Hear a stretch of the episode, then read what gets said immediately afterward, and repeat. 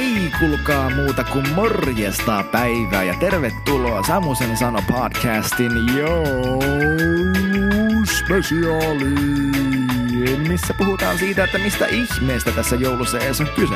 Kuten sä jo tiedätkin, lisämatskuu löytyy netistä osoitteesta samu.blog ja Instagramissa nimikkeellä hello-samu. Mutta pikemmittä puheitta hypätään suoraan pukin kelkkaan, eli sinne kuuluisaan asian ytimeen. Ei kertaa kaikkiaan, jätkät ja jätkättäret, joulu on taas, jälleen kerran ja taas. Eli riemuitkaa nyt, siis ihan oikeasti, ottakaa iloa kiinni sarvista ja tehkää se teidän omaksi. Suudelkaa sitä. Koska toisin kuin moni uskoisi, niin meille on sinä kohtalokkaana yönä lapsi syntynyt. Eli tulkoon yliluonnollinen toivo kansoille maan, sellainen positiivinen Jumalan hengen voimannuttava odotus siitä, että mitä kaikkea hyvää voisi mennä just oikein.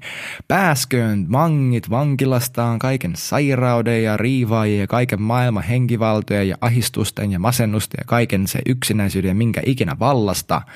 Uskon siemen nouskoon pintaan, eli lujaa luottamus siihen, että jos hän on meidän puolella, niin hän myös tekee sen, mitä hän on sanonut ja tämän valossa olkoon järkkymätön ja syvästi juurtunut rauha, loppumaton. Eli voisi sanoa, että toisin kuin moni ajattelee, niin joulu todellakin on jälleen kerran ja taas. Eli nyt riemuitaan. Nyt jos koskaan halusit tai et, niin nyt riemuitaan.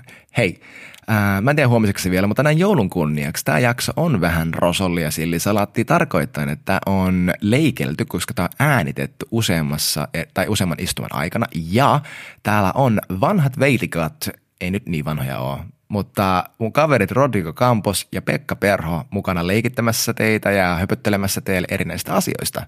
Mä haluaisin saada tehtyä jotenkin hyvin erityistä ja spessua joulun kunniaksi. Ja meillä on ihan sikana juttuja, mistä mä halusin ehtiä puhua. Niin voidaanko vaan tehdä silleen, että hypätään tästä suoraan tuohon ekaan aiheeseen ja sinne kuuluisaan pukin kelkkaan, eikö niin mennyt?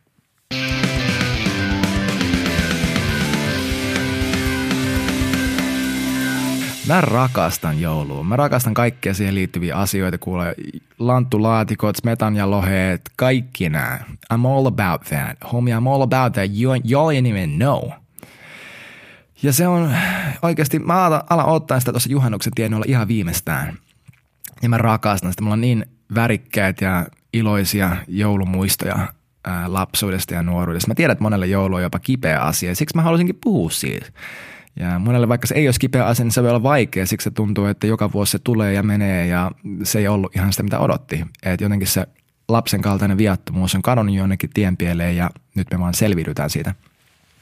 Että mä rakastan joulua paitsi se, mitä me ollaan tehty siitä. Se, miten me ollaan erityisellä tavalla kaupallistettu se ja valjastettu joulu palvelee meidän omia etuja ja meidän omia mielihaluja ja lihanhimoja ja kaiken maailman tällaisia – kivoja pikku oikkuja, a.k.a. demppoja. Ja mun mielestä nykypäiväinen joulu ja se, miten me sitä eletään, miten me meidän käytöksellä me osoitetaan, että mitä me siitä uskotaan, se on ihan oivallinen malli esimerkki siitä, että kun oikeasti hyvällä asialla on pahan hengen lainausmerkeissä voitelu. Eli se henki, mikä vaikuttaa toteuttamaan jotakin hyvää asiaa, on väärä ja siispä se, siitä hyvästä asiasta minkä oli tarkoitus tuoda elämää, sitten itse asiassa tulee myrkkyä. Koska jouluhan itsessään, ei siinä ole mitään vikaa, siis joulu on kaunis asia, siis sillä on niin huikea potentiaali. Mutta mitenkä me ollaan saatu käännettyä siitä sellainen ostosjuhla, että me aletaan tyyliin lokakuun puolessa välissä vai milloin se onkaan soittaa kaupoissa joulumusaa. Ja siis mä oon itse ollut Prisman kassalla joskus, mä en tuomitse, mutta vähän mä tuomitsen. kun mulla alkoi itsellä siinä niin kuin Halloweenin paikkeilla viimeistään hajota pää siihen, niin joulusaulut soi ripiitillä sen koko kahdeksan tuntia seuraavat kymmenen viikkoa. Niin se on aika, aika radikaali, että kuinka pitkälle me ollaan venytetty sitä, että me saadaan jengiä ostamaan ja kuluttamaan ja palvelee meidän etuja. Ja mä haluan niin noterata, että mä oon itse tosi hyvä tuomitseen joulua tällaisena kulutusjuhlana – mutta mä en välttis ole mitenkään ihan super esimerkillisen loistava tekemään asialla jotain, koska mä en ole ehkä näin syvällisellä tavalla koskaan purkanut itselleni sitä, että, että mitä mä sitten haluaisin, että se olisi ja miksi mä ajattelen niin kuin mä ajattelen ja, ja mikä joulussa on pointti. Ähm, ja siitä aasinsiltana onkin, niin mä haluaisin heittää heti alkuun tämän pointin, mikä on lainaus itseltäni parin vuoden takaa, on se, että joulun mieli on pitkälti Jumalan mieli. Ja se, että miten me jouluna ajatellaan, osoittaa pitkälti sen, että miten Jumala meistä ajattelee ja millaista hän odottaa, millaista ajattelumallia hän meiltä odottaa. ja niin, eli siinä se oli, että pistä toi takataskuun nyt kaikkea muuta kuunnellessa. Ähm, ja tiedätkö, musta tuntuu, että me ollaan, että me kaikki tiedostetaan aika hyvin, että me ollaan menetetty se, mistä joulussa on kyse.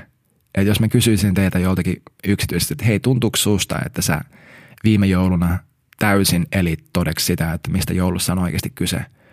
Että jos sä oot kristitty, niin todennäköisesti sä vastaisit rehellisesti, että no ei ihan välttis. Että joo, oli tosi kiva joulu, mutta sitten kun me panenutaan siihen, että mistä joulussa on oikeasti kyse se, että me fokusoidaan, me kiinnitetään meidän huomio, meidän ää, ihailu johonkin muuhun kuin meidän, meihin itseemme – että me keskitytään siihen, että Jeesus on tullut, me keskitytään kiitollisuuteen, lepoon, oikeaan lepoon, joka ei tule tilanteisiin reagoinnista, vaan Jumalan äänen kuuntelemisesta.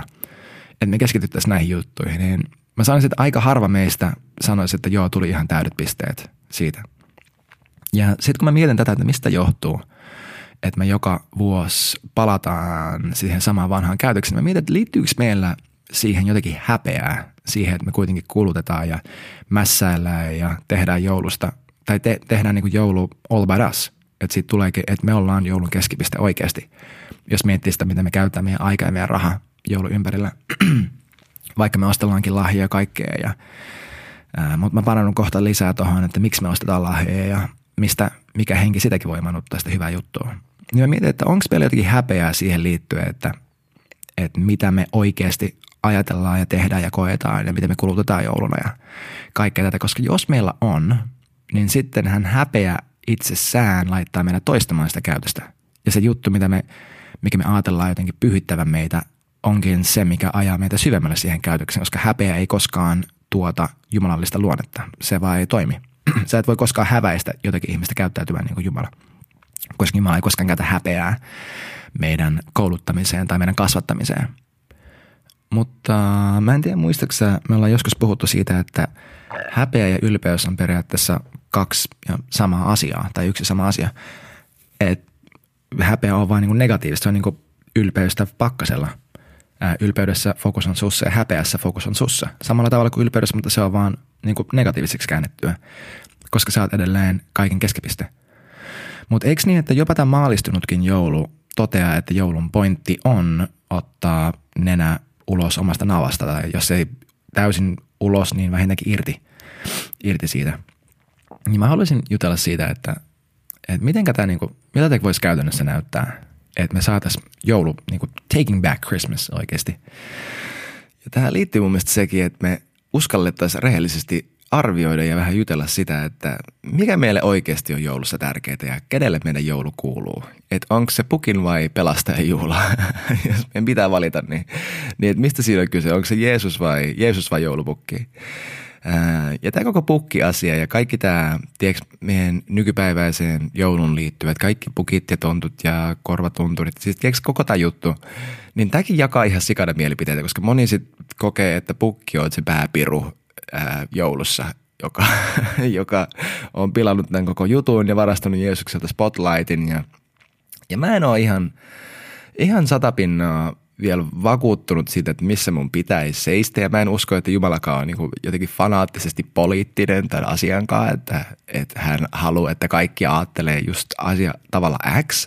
Että että se on niin sydämen tason juttu ja kyse siitä, että kuka ajatuksia motivoi ja mistä ne kumpuaa. Että mä uskon, että sä voit Jumalan mielen mukaisesti olla se joko pukin puolella tai pukkia vastaan.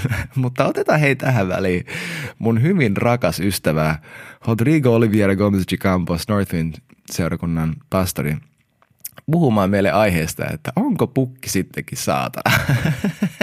en mä tiedä. Saanko noin edes sanoa, mutta...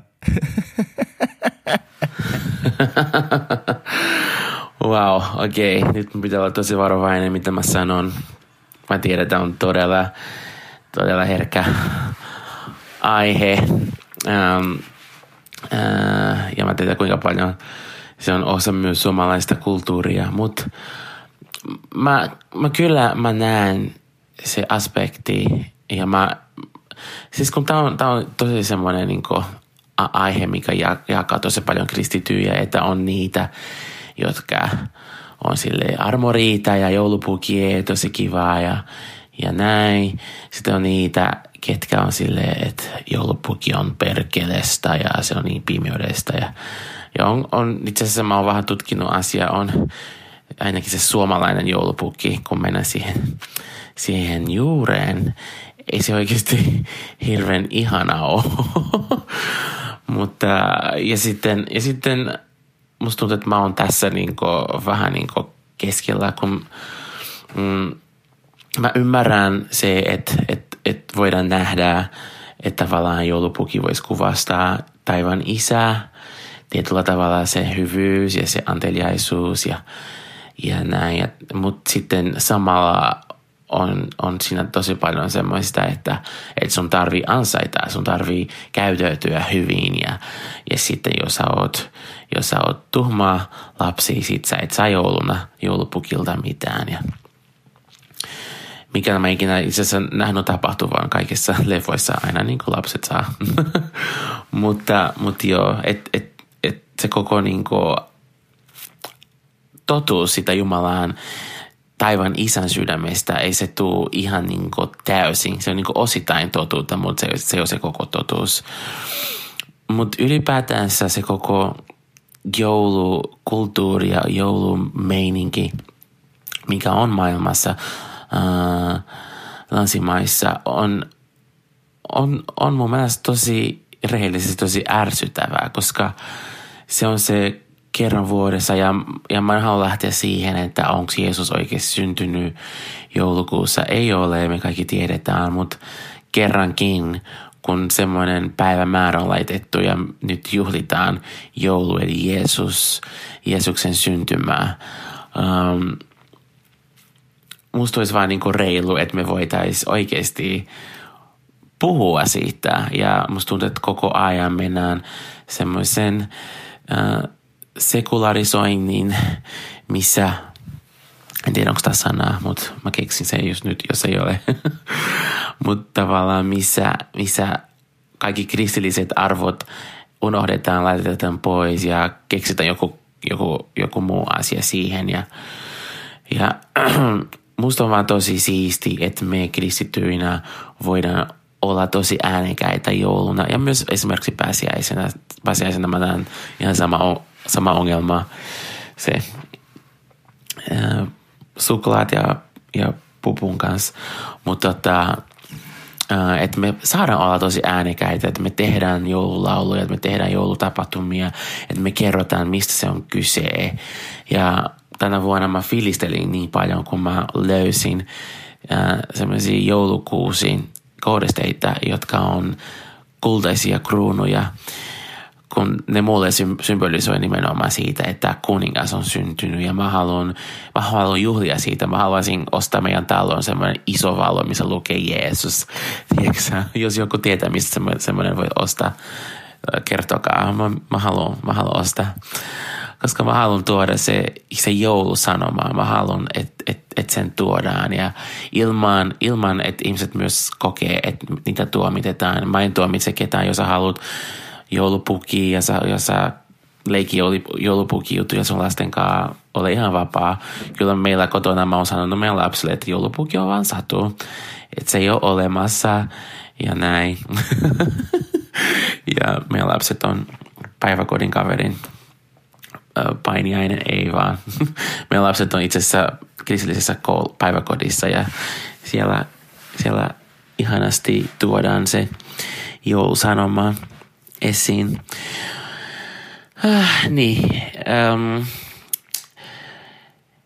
enemmän Jeesusta, vähemmän joulupukia, koska Jeesus tuli näytämään meille, kuka se todellinen taivaan isä on, kuka se ultimate Santa Claus on. Ja se on taivaan isä ja hän rakastaa meitä ilman ehtoja. Se on se, se on se pääasia. Mutta joo, ihana olla täällä tässä podcastissa. Mä oon tosi ylpeä Samusta. Musta on ihana saada kulkea tätä matkaa Samunkaan. Se oli tässä Hosen sano. Nyt Samu sä saat jatkaa. Hyvää joulua kaikille.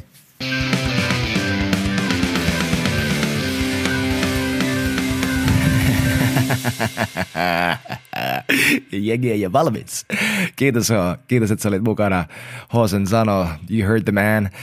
Hei, mennään tästä suoraan seuraavan juttuun. Eli jos pukkikertaa ei olekaan se keskipiste, niin mikäpä se sitten voisi olla muuta kuin esimerkiksi Jeesus.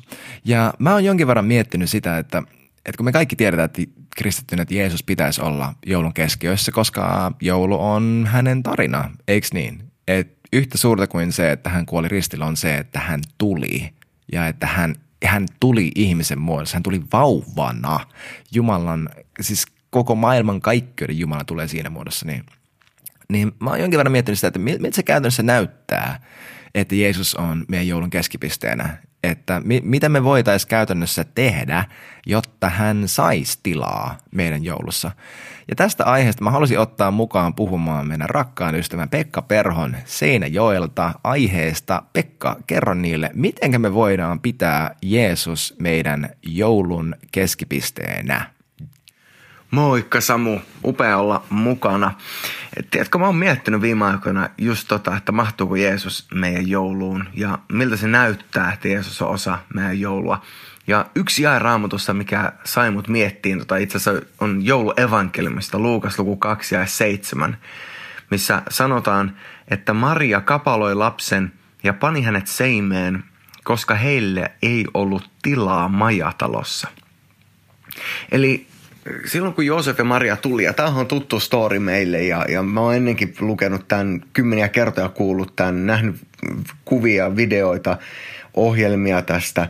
Maria Joosef tulee ja koputtelee hotellehten oville, majapaikkoja ovelle, kukaan ei päästä niitä sisään, ja vihdoin ne löytää tallin, ja sinne Jeesus syntyy. Mutta mä rupesin miettimään sitä laajempaa kuvaa siinä, että kuinka moni niistä majapaikoista oli oikeasti kiinni, kuinka moni niistä oli täynnä, kuinka monessa niissä oli olisi ollut huone vapaana, mutta ne ei vaan halunnut ottaa Jeesusta sisään. Ja mä rupesin miettimään meitä ihmisinä, että miten usein me ollaan täynnä kaikkea muuta. Jouluaikana me ollaan täynnä lahjoja, mitä pitää ostaa, kotia, mitä pitää siivota ja laittaa ja joulukuusta, mitä pitää koristella ja ruokalistaa, mitä pitää kehittää. Ja on niin helppo täyttää joulu kaikella muulla, mutta Jeesus jää ulkopuolelle. Ja mä mietin sitä, että jos Jeesus koputtaisi meidän sydämme ovella, niin kuin Maria koputti niiden majapaikkoja ovella, niin kuinka monella meistä olisi oikeasti aikaa avata ja tilaa sille, että Jeesus on tervetullut. Mä haluan viettää hetken aikaa sunkaan. Mä uskon, että on hyvä juhlia joulua. Mehän juhlitaan Jeesuksen syntymää koko homma on parhaimmillaan sitä, että me ylistetään ja juhlitaan Jeesusta kaiken kautta, mitä me tehdään. Me annetaan lahjoja, koska Jeesus on se suurin lahja. Meillä on joulukuusi ja sen latvassa on tähti. Se tähti symbolisoi sitä Betlehemin tähteä, jotka johti ihmiset Jeesuksen luo. Meillä on kuusi, se on vihreä, ikivihreä. Se symbolisoi sitä ikuista elämää, jonka Jeesus tuli antamaan. Tähti johtaa ikuisen elämän lähteellä. On niin monta symbolia meidän joulussa, jotka on hyviä juttuja, mitkä kaikki viittaa takaisin Jeesukseen. Mutta niin helposti me ajaudutaan siihen, että meillä on kaikki ne symbolit, mutta Jeesus jää ulkopuolelle. Ja itse mä oon miettinyt ja mä oon jossain tilanteessa jakanutkin tästä ajatuksesta, että, että mä haluan pysähtyä sen verran paljon, että mä otan Jeesuksen vastaan mun sydämessä – tänä jouluna. Ei vaan niin, että Jeesus asuu siellä jossain nurkassa, mutta ei saa oikeastaan minkäännäköistä tilaa mun ajatuksissa, vaan että Jeesus saisi olla keskiössä. Ja kaikki ne koristelutkin voisi olla ylistystä hänelle. Kaikki ne jutut, mitkä symbolisoi häntä, kynttilät, mitä meitä sytytetään, koska Jeesus on maailman valkeus.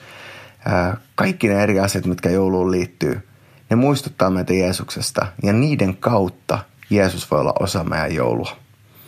Eli tee kaikki, mitä jouluna yleensäkin teet – Nauti kaikesta siitä, mitä sulla on, mutta anna sen kaiken tuoda kunniaa Jeesukselle.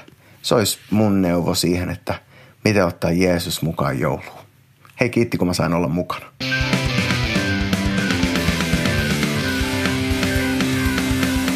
Yes, yes. My man, Pekka Verho. Kiitos Pekka, että sä olit messissä. Ottakaa kaikki yksitoista neuvosta vaarti. Aina kun Pekka puhuu, kannattaa kuunnella, tehdä muistinpanoa ja laittaa se käytäntöön. No hei, mä voisin tästä mennä suoraan siihen, mitä, mitä mä olin kokenut, että mä haluaisin teille jakaa tänä jouluna, koska, mutta mä haluaisin pohjustaa sen, sen kaikella tällä, ää, mitä, mitä Rodrigo ja Pekka sanoi. Eli se, että missä meidän joulun fokus on. Ja nyt ehkä myös tuoda lisää käytäntöä, että, että no miltä se sitten voisi näyttää myös meidän niin ihmi, kanssakäymisissä ihmisten kanssa erityisesti, koska tiedätkö, mä oon sitä mieltä, että me totellaan Jumalaa aika pitkälti hyvin silloin, kun me rakastetaan ihmisiä meidän ympärillä hyvin, eikö niin? Eikö Jeesus sanonut jotain tällaista, että rakasta Jumalaa, rakasta itse, rakasta lähimmäistä, sitten sä toteutat koko lain profetat. Something like that. I think it's in the book. Menkää ja lukekaa. Hei, eli mennään tästä aasin siltana suoraan mun pari päivää sitten äänittämääni ää, pätkään. En mä tiedä, haluatko kutsua sitä saarnaksi vai miksi sitä haluat kutsua. Kutsu ihan millä nimellä ikinä huvittaa, mutta hypätään nyt siihen. Mä uskon, että Jumala rakastaa joulua. Et ainut juttu on vaan se, että sen ei koskaan pitäisi loppua. Eli mä sanon tämän uudestaan. Mä uskon, että Jumala rakastaa joulua, mutta hän haluaisi, että joulu ei koskaan loppuisi. Koska mietitään, että mitä joulu käytännössä kiteyttää. Tai mitkä on ne klassiset jouluarvot, mihin me kaikki tiedetään, että meidän tulisi pyrkiä. Eikö, siellä ole, eikö että siellä on anteliaisuus, että me annetaan vähäosaisille, me annetaan toisillemme, me ei ajatella itseämme, vaan me ajatellaan muita ja siksi me annetaan. Eikö niin, että siellä on myös anteeksi antaminen, että siellä on niin kuin ihmisten armahtaminen. Siksi siinä laulussakin aiemmin oli, että pääskö vangit vankilasta. Että siellä on tällainen year of jubilee, riemuvuosi ajattelu – että me ollaan nopeampia ja helpompia antamaan muille anteeksi. Vähän sellainen, ei se mitään, ei se mitään, hei nyt on kuitenkin joulu, niin antaa olla. Eikö se ole jotakin sellaista lepsua? Ja eikö niin, että siinä on myös fokus muissa ihmisissä ja perheissä siinä, että me tullaan yhteen ja me panostetaan meidän ihmisten väliseen yhteyteen, minkä keskellä meillä on sitten myös tällainen rauhoittuminen, se, että me käytännössä hidastetaan meidän elämäntahtia tarkoituksella, jotta me voitaisiin olla läsnä – ja sitten kun me osataan olla läsnä ja me hidastetaan tarpeeksi, niin sitten seuraa se, että me ollaan kiitollisia niistä asioista, mitä meidän eessä on. Eikö näin? Että me arvostetaan pieniä asioita ja muita ihmisiä. Ja sitten viimeisenä se, että, me, että joulun yksi keskeinen teema on myös tasa-arvoisuus. Se, että ihmisiä kohdellaan paremmin kuin mitä he ansaitsee. Ja kaikkia kohdellaan samalla tavalla. Että mulla tulee mieleen vaikka toisen maailmansodan tarinat siitä, että kun ää, oli ranskalaiset ja saksalaiset ää, vieresissä vallihaudoissa, mutta jouluaattona ne tuli sieltä ulos ja ne vietti joulu yhdessä niiden ää, valli, ää, valliaitojen, valli, vallihautojen välissä. Ne pelasivat siellä futista lumisateessa ja kaikkea tällaista. Että mä en muista, oliko eka vai toinen maailmansota, mutta tuosta löytyy tosi mielenkiintoisia tarinoita ja, ja kertomuksia, jotka siis totta. Että jouluna meillä on vaan klassisesti kapasiteetti asettaa meidän erilaisuudet syrjään ainakin hetkeksi ja olla ihan vaan ihmisiä yhdessä tässä maailmassa tasa-arvoisina ja, ja että me ollaan kaikki niin kuin in this together tietyllä tapaa. Niin eikö niin, että ne on kaikki aika jumalallisia arvoja? Ne oikeasti on. Ne ihan oikeasti on ja mä oon vakavasti sitä mieltä, että joulun mieli on pitkälti Jumalan mieli. Et me hypätään se raamattu hetkeksi, jotta tämä olisi laillista kaikille meillä kristityille, eikö niin? Ähm, John G. Lake on lähetyssaarnaaja, joka tunnetaan pitkälti niin parantumiseen liittyvästä opetuksesta. Ja no siis yleisestikin hän on vaikuttanut kenties enemmän kuin kukaan muu yksi henkilö siihen, että helluntai-liike on kehittynyt siihen suuntaan, mihin se on kehittynyt. siis Azusa Street herätyksestä eteenpäin, niin moni näistä isoista helluntai-liikkeeseen liitettävistä herätyksistä, niitä voi, ne voi niinku trace back siihen, että tämä Lake on lähettänyt kirjeen, missä hän selittää pyhän hengen todellisuuden joillekin, jotka asuu siellä paikassa, missä sitten tuli herätys. Se on tosi mielenkiintoista herätehistoriaa, kannattaa mennä ja lukea ja myös John G. Laken elämän opetuksia, mistä löytyy sellainen hirveän kokoinen tiiliskivi. hänen elämänsä opetuksia. Ja mä lueskelin just tota kirjaa viime kesänä ja siellä oli yksi, mikä käsitteli Matteuksen evankeliumin lukuja 5, 6 ja 7, mitä Lake kutsui tietyllä tavalla tällaiseksi kristityn 101 ABC alkeiskurssiksi. Hän sanoi jopa niin, että hän uskoo, että kristitty kun tulee uskoon, pitäisi mennä ja, ja muun muassa ää, käytännössä asua, laittaa leiri pystyyn noihin kolmeen lukuun ja olla siirtymättä sieltä eteenpäin, kunnes siitä tulee hänen omaa arkea ja hänen uusi todellisuus ja elämäntapa. Koska Matteus 5, 6 ja 7 lukunottamatta pyhän hengen voimaa ja joitakin teologisia selitteitä siitä, että keitä me käytännössä ollaan. Eli se identiteettiosuus, mitä Jeesus ei vielä voinut paljastaa täysin näille ihmisille, jotka eivät olleet uudesti syntyneet. Että siellä, missä on vuorisaarna, puhutaan rahasta, puhutaan tuo, muiden tuomitsemisesta. Tämä on yksi raamatun parhaimmista osioista, jossa haluat käytännössä kerrata sitä, että miltä sun elämän pitäisi näyttää suhteessa muihin ihmisiin, suhteessa rahaan, suhteessa sun aikaan, ka- kaikkea tätä. Niin – Matteus 5, 6 ja 7 oikeasti on joulumieli. Se vaan on. Sä et löydä sieltä mikään, mitään, mikä menee vastoin joulumieltä. Tämä jouluajattelu on, se vaan on siellä. Et, tsekatkaa tämä pointti. Miltä meidän elämä näyttäisi, jos me aina kohdeltaisiin muita niin kuin olisi joulu?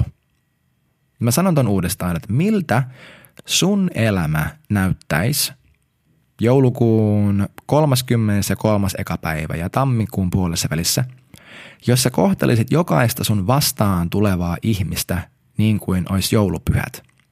Että sä osoittaisit sellaista samanlaista anteleisuutta ja anteeksi antamista ja läsnäoloa ja perhekeskeisyyttä ja rauhallisuutta ja kiitollisuutta ja tasa-arvoisuutta. Kaikki näitä joulumielen liittäviä juttuja joulun ulkopuolella. Kuvittele tota hetki sä oot tammikuussa ää, ruuhkassa menossa töihin ja joku ajaa sun, joku vähän törttöilee liikenteestä mitä ikinä, niin sä toteat, että Ää, hei nyt on sentään joulu, ei kannata pahastua, koska ei mulla on niin kiire kuitenkaan ja hei, tää on kaunis päivä, kaunis talvipäivä ja mitä ikinä. Eikö niin, että toi, vaan, toi on vaan niin kuin Christian character, toi on vaan se, miten Jeesus meitä kutsui elämään. Eli tässä on se haaste. Oikeasti, jos sä jotakin yhden jutun tästä podcastista saat, niin olkoon se tällä kertaa tämä, että kohtele ihmisiä niin kuin olisi joulu, aina. Ihan sama mikä vuoden aika on. Tee sitä juhannuksena. Tee sitä uutena vuotena. Tee sitä koko ajan. Kohtele jokaista vastaan tulevaa ihmistä sillä hengellä, mikä hallitsee tätä klassista, puhdasta jouluajattelua. Vanha kunnon joulumieli. Ja mä, nyt kun mä sanoin ton, niin mä uskon, että jokainen teistä ää, tai no ainakin valtaosa toivottavasti kokee, että hei, tämä on niinku tavoiteltava, tämä on niinku juttu, mitä kannattaa tavoitella. Koska jos sä ajattelet anteleisuuden anteeksi antamisen ja kiitollisuuden näiden vastaiseksi, niin vastaisesti, niin luultavasti se et tunne vielä Jumalaa ja sitten mä rohkaisen sinua oikeasti ottaa Jeesuksen vastaan, koska se tulee muuttaa sun elämän, niin sä tarvit tätä rakkautta. Ähm, että okei, me todetaan, että tämä on hyvä juttu, mutta mitä me sitten tehdään, kun käytännössä me ei aina yllätä tuohon. Ja ainakaan mä en ole yltänyt ja mihin mä haluan tänä vuonna pyrkiä erityis- erityisellä tavalla. Niin mä haluaisin sen valossa katsoa, että mitkä on niitä juttuja, mitkä estää meitä elämästä tällä tavalla. Että kuka sanelee sun joulun? Että kuka on sun joulumielen takana? Että kenen mieli sulla on jouluna? Ja mä haluaisin puhua vähän käytännönläheisesti siitä, että mitä me, mitä me tehdään jouluna. Kato, kun puhutaan vaikka lahjoista – et mä en väitä, että lahjojen ostaminen olisi väärä asia, vaikka mä puhuin siitä, että kulutusjuhla ja kaikkea tätä. Mutta jälleen kerran kyse ei ole siitä, että mitä sä käytännössä teet, vaan se, että mistä hengestä, ei silleen, että sulla olisi joku riivaaja, joka pitäisi ajaa ulos, jos näytät niin kuin Exorcist-leffan niin manaaja meiningiltä, vaan että mikä henki on vaikuttanut siihen motiiviin ja siihen sun sielun maailmassa ja sydämessä vaikuttavaan valitseviin tunteisiin, jotka sanelee sen, että miksi sä ostat ihmisille lahjoja. Ja sekoittuuko esimerkiksi suorittamista tai riittämättömyyttä? Onko siinä kilpailu siinä, että joku muu on ostamassa kalliita lahjoja ja sä koet häpeää ja sä haluat ostaa myös kalliimpia lahjoja ja sitten sä käytät enemmän rahaa? Tai onko siinä jotenkin riittämättömyyttä, että sä haluat osoittaa muille ihmisille, että sä oot jotenkin hyvä tyyppi sillä, että sä ostat niille lahjoja, mutta se ostaminen ei, se lahjan ostaminen ei tule siitä käsin, että sulla on vilpitön rakkaus, vaan se tulee siitä riittämättömyydestä, että sä pelkäät, että he hylkää sut, jos et sä osta niille lahjoja. Mä en tiedä saako sekin, mä toivon, että, että sä pääset vähän vihille, että, että nämä hyvät asiat, ää, hyviä asioita voi motivoida väärä henki, ää, a.k.a. väärä ajattelumalli, väärä ää, hallitseva tunne. Ja jos me mietitään, no okei, okay, toi oli lahja sikseen, mutta entä sitten tämä, kun monella meistä, sanotaan, että Jumala on vaikka vaikuttanut meidän elämään tosi oleellisella tavalla, me ollaan tullut uskoon, Jeesus on pelastanut meidät, hän on muuttanut meidän koko elämän. Ja meillä tulee pelko siitä, että kun me palataan kotiin meidän sukulaisten ympärille, niin me muututaan. Ja meillä tulee paine olla jotakin, tai, tai jos ei se, että me muututaan, niin että meillä on paine jotenkin suorittaa meidän sukulaisten ympärillä ja pitää käydä mummolassa ja mummilassa ja ukkilassa ja ukkolassa ja ää, kaikkialla. Ja pitää olla tarpeeksi kaikille ihmisille. Ei halua tuottaa kellekään pettymystä tai mitään tällaista. Niin entäs sitten tällainen, että, että toikin on hyvä asia. Siis eikö se on oikeasti hyvä juttu, että me halutaan me halutaan rakastaa kaikkia, mutta sun lähimmäisen rakastamisen ja lähimmäisen miellyttäminen ne on kaksi eri asiaa, eikö niin? Koska silloin kun toikin hyvä asia, eli me halutaan olla aitoja ihmisten kanssa ja me halutaan näyttää hyvää esimerkkiä ja me halutaan miellyttää heitä tai tuottaa heille niin mieltymystä, eli rakastetuksi tulemisen kokemusta. Eikö niin, että sekin voi tulla vaikka epävarmuudesta? Se voi tulla just siitä, että mä et että nämä tuomitsee mut, nämä ei ymmärrä mua, nämä ei taju, että ku, kuinka hullu arki mulla on, että mun pitäisi vaan nyt rauhoittua. Että se tulee niinku epävarmuudesta ja tällaista puuteajattelusta käsin tuokin. Mutta sen ei ole pakko tulla. Sä saat mennä täysin levosta käsin tähän jouluun, vaikka sulla olisi vaikea perhetilanne, mihin sä palaat tai mitä ikinä, vaikka sun pitäisi juosta ees taas koko joulu. Et et sun ei ole pakko tehdä niitä asioita, mitä ihmiset olettaa sun tekevän, vaan sun tulee tehdä ne asiat, mitä pyhä henki sua kehoittaa tekemään. Ne on kaksi aivan eri ajattelutapaa. Kyllä, se voi olla, että se on yksi ja sama asia, minkä sä teet, mutta anna pyhän hengen olla se, joka motivoi sua tekemään ne hyvät jutut. Koska vaikka sä tekisit hyvän asian, se hedelmä ei vastaa sitä sun tekoa, vaan se vastaa sitä henkeä, mistä käsin se teko on tehty. Sen takia just toi lahja-asia, jos sä ostat jollekin lahjan siitä käsin, että, että sä haluat ostaa hyväksyntää, niin mä väitän, että näkymättömässä maailmassa halusit tai et, se on se, mitä sä välität sille ihmiselle, joka sen lahjan vastaan ottaa. Pohjimmiltaan, tajusi he edes sitä tai ei, mutta mä vaan uskon, että se toimii tuolla tavalla – puhutaan sitten vielä tästä niin kiireestä ja stressistä ja siitä, mitä kaikkea jouluun liittyy, kun moni meistä jopa stressaa sitä, että joulun tulossa, koska tuntuu siltä, että ei ehdi hoitaa kaikkea. Ei, he, ei ehdi kerta kaikkiaan laittaa jouluruokia ja käydä jouluostoksilla ja mitään. No tällä hetkellä, kun mä tätä nyt äänitän, mä en ole ostanut vielä yhtäkään joululahjaa. Mä en oo, hyvät mä en tiedä, missä mä vietän joulua mun vaimon ja lapsen kanssa. Mulla on aika pitkälti pakkalevällään, mutta mulla on täys lepo tästä asiasta. Koska mä tiedän, että kun mä nojaudun pyhään henkeen ja teen kaiken levosta käsin, niin hän aiheuttaa musta sen, että mä teen just ne asiat, mitä mun tarvii. Ja kun mulla jää jotakin tekemättä, mitä ois voinut tehdä, mutta mä en anna sen vaikuttaa mun ajattelua, että mä ajattelisin itsestäni vähemmän siksi, että mä en ole tehnyt sitä. Sanotaan vaikka, että mulla jäi jollekin ostamatta lahja niin jos mä en anna sen unohduksen vaikuttaa siihen, mitä mä itsestäni ajattelen, eli mä en ota siitä häpeää, mä en ota siitä pelkoa, mä en ota siitä stressiä, Jumala pystyy kääntämään senkin mun unohduksen tai minkä ikinä hyväksi. Koska silloin kun mä elän täydellä sydämellä siinä hetkessä, tiedätkö, mä voin soittaa sille tyypille, tai vaikka jos se olisi niin kuin joulukuusen ympärillä, niin mä voin mennä ja halata siellä ja kertoa sille, että kuinka huikea rakas ihminen se on ja sanoi, että mä nyt unohdin tämän ja mä en tiedä miksi, mutta tiedätkö mitä, että tehdään jotenkin kivaa, että mä pystyn täysin hyvittämään sen silloin, kun se ei tuu siitä pelosta käsin. Ja se on ainut, mitä pyhänkin meiltä pyytää. Tiedätkö, hän ei pyydä meiltä mitään koskaan, mitä hän ei itse pystyisi meidän kautta tekemään. Okei? Okay? Viimeisenä mä haluan puhua teille joiden joulua sanelee yksinäisyys. Ja joulu on sulle jopa kipeä asia. Sä et tiedä, missä sä tulet viettää joulun ja tämä on sulle niinku vaikea asia. Niin teille mä sanoisin, että tänäkin jouluna Jumalan armo on todellinen. Se on todellinen ja hän tulee täyttämään sun sydämen jokaisen tarpeen. Aivan jokaisen. Sun ei tule kuunnella pelkoa hylätyksi tulemisen pelkoa ja sitä ääntä, joka sanoo, että kato nyt, kukaan ei ostanut sulle lahjoja. Kato nyt, sä oot taas yksiössä tämän joulun. Älä kuuntele sitä ääntä, vaan nosta jo nyt pääsi. Niin kuin psalmit sanoo, että nosta pääsi ja se puhuu niin kuin psalmissa 27 vaikka, että, että nyt mun pääni on korotettu mun vihollisia korkeammalle. korkeammalle. Et tee se jo nyt. Nosta sun pää sen kaiken sonnan yläpuolelle, mikä koittaa saada sun fokuksen itse sääliin ja tällaiseen niin kuin, ää, tietyllä, no itse sääliin niin mentaliteettiin, missä sä oot se uhri. Mutta mä haluan sanoa sulle nyt tähän joulun, että sä et oo uhri. Ja sä et oo yksin, sua ei ole unohdettu, sä et oo jotenkin, sua, et, sua ei ole hylätty – se vaan ei ole totta. Jumala ei koskaan hylkää sinua ja hänen armo on todellinen sullekin tänä jouluna. Että me saadaan elää kaikki erilaista joulua tänä vuonna. Mutta miltä se sitten käytännössä näyttää, että mitä me voitaisiin tehdä tänä jouluna, jotta se olisi oikeasti erilainen vihdoin.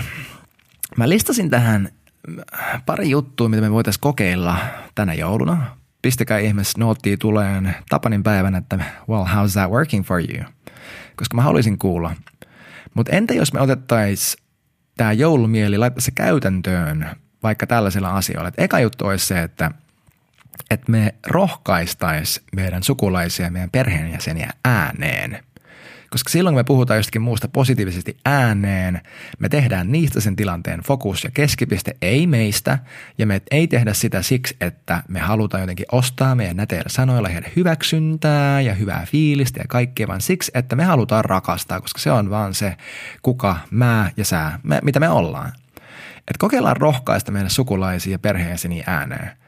Ja toinen juttu, mitä me voidaan tehdä ääneen, on, että me soitetaan kavereille ja sukulaisille – koska mä ainakin sorrun siihen, että mä aina vaan tekstailen tyypillä, että hei, hyvää joulu, makee, pitkästä aikaa, see you next year, ehkä. Mutta entä jos me otettaisiin minuutti tai kaksi ja, ja me soitettaisiin oikeasti. Äh, annettaisiin muiden kuulla meidän ääni. Jos et sä halua soittaa, niin laita vähintäänkin ääniviesti. Että se on todistettu, että silloin kun tekstaa versus, versus laittaa vaikka ääniviestin – niin se ääniviesti menettää vähintään 20, yleensä enemmän, jopa 40 prosenttia sen tällaista emotionaalisesta tehosta ja vaikutuksesta, kun se muuttuu tekstiksi. Et sama asia sanotaan tälleen, että hei, mä haluaisin vaan laittaa viestiä ja sanoa, että mä rakastan sua ja ihanaa joulua ja uutta vuotta versus se, että sä kirjoittaisit sen saman asian, niin sillä voi olla miltei puolet pienempi vaikutus, että se on tekstimuodossa. Et soita, tai jos et halua soittaa, niin laita ees ääniviesti. Ota joku askel, käytä sun ääntä, koska sun sanat on voimallisia. Ja tuohon niin ajan käyttämiseen liittyen, niin annetaan oikeasti aikaa. Annetaan aikaa ja annetaan rakkautta tänä vuonna niille ihmisille, kenen kanssa me ollaan. Tämä näyttää monelle meistä siltä, että me rauhoitutaan käytännössä. Laitetaan nyt pitkästä aikaa se kännykkä ja iPad oikeasti. Laitetaan se, niin heitetään se mäntyy heitä se menemään vähäksi aikaa, laita se lentokonemoodiin. Sä et ole niin tärkeä, sä et ole niin kiireellinen, että sun pitäisi roikkua sinne koko ajan, kun sä oot ihmisten kanssa. Että kokeile vaan olla läsnä, kokeile olla myymättä niitä kallisarvoisia jouluhetkiä sun Instastoriin, jotta sä saisit enemmän tykkäyksiä ja seuraajia sillä, että kuinka ihanaa joulua teillä on. Kokeile ihan vaan, että sä oot ja sä katot ihmisiä silmiin ja sä rakastat ja sä oot läsnä. Kokeilla sitä. Kokeilla, että miltä se tuntuu tulla nähdyksiä nähdä muut. Ja sitten yksi juttu, minkä mä, tai tässä on vielä kaksi, eri, kaksi juttua vielä jäljellä. Toka vika on se, että harjoitetaan kiitollisuutta. Tämä on juttu, mikä on ollut mulla mielessä tämän koko viikon. Ja yksi hallitsevista ajatuksista mulla tämän viikon on se, että kiitollisuus ei ole joku juttu, mitä sulla on tai ei ole. Et se ei ole joku tällainen asia, niin kuin esineenomainen juttu, mikä sulla on niin kuin takataskussa, vaan kiitollisuus on teko.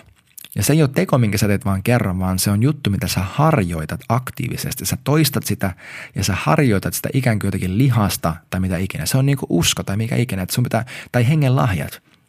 Että kiitollisuus on aktiivinen, harjoitettu teko, mitä sä toistat ja mitä sä teet, niin kuin, mitä, minkä sä valitset. Et se se niin kuin harvoin tapahtuu vahingossa, tiedätkö että Saattaa olla joku nät, nätit olosuhteet ja mitä ikinä. Sä saatat olla katsomassa kauden, kaunista auringonlaskua, mutta se on valinta, että sä päätät olla siitä vaan kiitollinen. Versus se, että sä siitäkin haluat vaan heittää sun Instagramiin kivan kuvan. Ja se on se ykkösprioriteetti siinä hetkessä, eikä se, että ah, mitkä ihanat värit oikeasti – niin harjoitetaan kiitollisuutta tänä jouluna. Vaikkei sulla olisi paljon rahaa, vaikka sä olisit vitsi yksin tämän joulun, ihan sama mikä sun elämäntilanne on, ole kiitollinen kaikesta, mistä ikinä sä vaan voit. Mä lupaan, että tämä muuttaa sun elämää. Mä tuun varmasti puhun tästä lisää tulevaisuudessa podcastissa jossain jaksossa, mutta valitse harjoittaa kiitollisuutta tänä jouluna. Koska silloin kun sä oot kiitollinen – kun sä oot kun, kun sun nenä on ulkona sun omasta navasta ja se on kiitollisuudessa siitä, että ei kerta kaikkiaan, vaikka että Jeesus tuli oikeasti ja syntyi lapsena mun takia ja hän teki sen ja sen koko tarinan kauneus, fiilistele vaikka sitä. Mutta ihan mitä vaan, koska silloin kun sä oot kiitollinen, sä et samaan aikaan voi olla kiitollinen ja katkera. Ja se, toi on se viimeinen juttu, mihin mä haluan rohkaista, että jotta vangit pääsee vankiloistaan mukaan lukien sinä, niin valitse antaa jollekin anteeksi tänä jouluna. Joku, ketä vastaan saat pitänyt jotakin, anna niille anteeksi. Tee se koska katkeruus ei paranna sun elämää mitenkään. Se vaikuttaa suhun negatiivisesti, se vaikuttaa ihmisiin sun ympärillä negatiivisesti ja se ei vaikuta siihen henkilöön, kelle sä oot katkera yleensä millään negatiivisella tavalla. Sä jotenkin haluat kostaa niille sillä, että sä oot katkera, mutta se ei edes, se ei edes vaikuta niihin. Se vaikuttaa suhun ja se tappaa sua niin kuin päivä päivältä, koska tajuuks, että katkeruus on, niin kuin Bill Johnson sanoi, että se on mun murhan henki vaipoissa – että se on taaperoikäinen murhan henki. Eikö niin? Toi aivan täysin totta, jos sä alat pohtia sitä vähän. Eli entä jos me heitettäisiin sitä murhamielisyys vekeen, niin kuin Matteus 5, 6, 7 meitä kehottaa, ja laitettaisiin joulumieli kehiin, laitettaisiin se jouluhattu päähän, pukin sarvet, ei mit pukin sarvet, vaan poron sarvet. Pukillakin voi olla sarvet, puhutaan siitä ensi, ensi jaksossa ehkä. Oh mercy.